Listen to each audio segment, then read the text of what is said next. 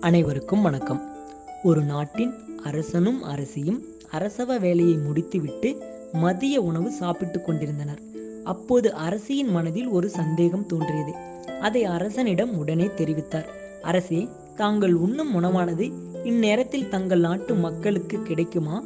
அதேபோல் நம் நாட்டு மக்கள் எல்லோரிடமும் விருந்தோம்பல் பண்பானது எந்த நிலையில் உள்ளது என்பதை தாங்கள் அறிவீர்களா? என்று இரு கேள்விகள் கேட்டார். அதற்கு அரசர் பதில் எதுவும் கூறாமல் சாப்பிட்டு எழும்போது இன்று இரவு நாம் நகர்வலம் செல்கிறோம் என்று மட்டுமே கூறினார் அரசியிடம். அரசி தன் மனதில் நாம் என்ன கேட்டோம்? இவர் என்ன கூறுகிறார்? இப்போது எதற்கு நகர்வலம் என்று மனதில் யோசித்தார். இருந்தாலும் அரசரின் ஆணைக்கு இணங்க இரவு தன்னை நன்கு அலங்கரித்துக் கொண்டு இரவு உணவு சாப்பிடுவதற்கு செல்ல தயாராகி கொண்டிருந்தார். அப்போது அரசர் உள்ளே வந்து அரசியிடம் நீ இந்த உடைகளை உடுத்திக்கொண்டு விரைவாக என்னுடன் கிளம்ப வேண்டும் என்று உத்தரவிட்டு அரசியின் பதிலை கேட்காமல் கிளம்பினார். அரசிக்கு கொடுத்த உடைகளோ கோவிலில் யாசகம் கேட்கும் பெண்ணின் கிழிந்த உடைகள். இதை எதற்கு தன்னை உடுத்த சொல்கிறார்? நாம் நகரோலம் தானே செல்ல இருக்கிறோம் என்று பல்வேறு யோசனைகள் மனதில் தோன்றினாலும் அரசரின் கட்டளையை மீறாமல் அரசரை பார்க்க சென்றார் அரசி. அங்கே அரசரும் கோவிலில் யாசகம் கேட்கும் பிச்சைக்காரன் உடைகளை அணிந்திருந்தார் அரசிக்கு வியப்புக்கள் மேலிட்டாலும் அரசே எனக்கு பசிக்கிறது சாப்பிட்டு செல்வோமா என்று கூறினார். அரசியாரே இன்று விருந்து அரசவ மாளிகையில் இல்லை என்று மட்டுமே கூறினார் அரசர். அரசரும் அரசியும் நகர்வலம் புறப்பட்டனர். இருவரும் நகர்வலம் சென்று கொண்டு இருக்கும்போது திடீரென்று ஒரு குழந்தையின் அரு அழுகை குரல் ஒரு குடிசையின் உள்ளே இருந்து தோன்றியது. இருவரும் அருகில் சென்று பார்க்கிறார்கள். ஐயனே நம் மகன் அச்சுதன் சாப்பிட அடம் பிடிக்கிறான். நாம் சாப்பிட்டால்தான் சாப்பிடுவானாம். இல்லை என்றால் அவனுக்கு உணவு வேண்டாம் என்று கூறுகிறான். நீங்கள் வந்து அவனிடம் பேசுங்கள் என்று தமிழழகி முடிமாறனிடம் கூறினார் முடிமாறனோ?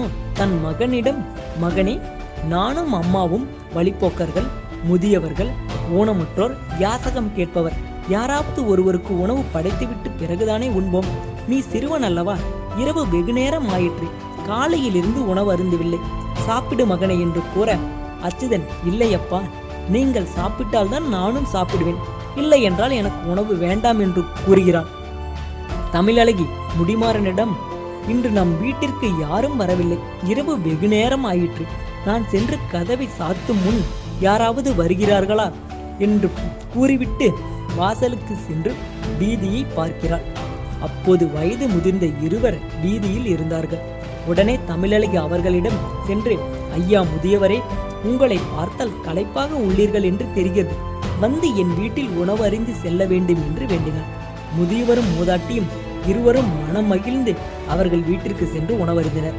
அப்போது அவர்கள் முகத்தை பார்த்து உங்கள் முகங்களை பார்த்தால் நீங்கள் களைப்பாக உள்ளீர்கள் போலவே இருக்கிறது.